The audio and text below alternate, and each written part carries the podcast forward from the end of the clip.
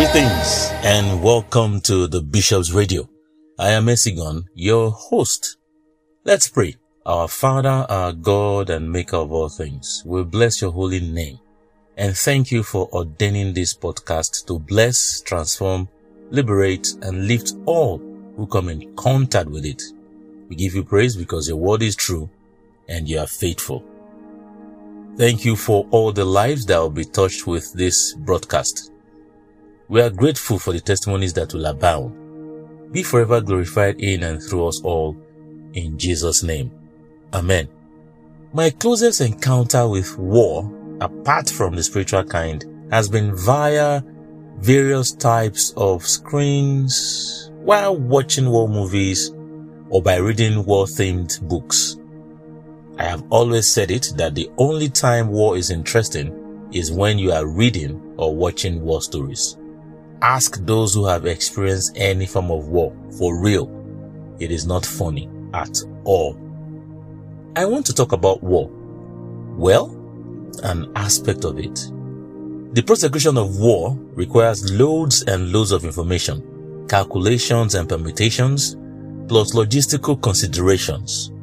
A lot of what goes on in war is driven by communication. Communication breakdown of any form can start a war just as timely communication can prevent it. Communication channels are necessary to keep a war going. To transmit strategies, plans requires communication. Armies make effort to keep the communications flow to the front line open and also make effort to listen to enemy communications. They come up with coded ways of keeping communications protected from the enemy.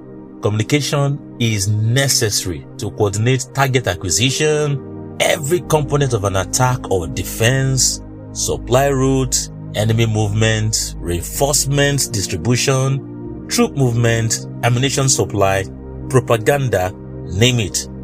I am not sure there's any aspect of war that communication is not necessary. Now to the point. If you are a Christian listening to this, Replace everywhere you heard communication with prayer. This is so we know how important prayer is to the Christians. Be not deceived. Prayer is key. It is vital. It is crucial. It is important. It is pertinent. It is a necessity. It is critical. All of God's children should take note. Hear how Jesus put it. In Luke chapter 18 verse 1. Luke 18 1. I'm using the message translation. It reads, Jesus told them a story showing that it was necessary for them to pray consistently and never quit. Then he actually leaves what he said. I use leaves because he is alive and still actively intercedes for us. That can be found in Romans 8:34. Romans 8:34. And I'm using the Passion translation. Who then is left to condemn us? Certainly not Jesus, the anointed one. For he gave his life for us, and even more than that, he has conquered death and is now risen, exalted and enthroned by God at his right hand. So how could he possibly condemn us since he is continually praying for our triumph? While he was on earth, he prayed. Matthew 14:23. Matthew 14:23, the Passion translation.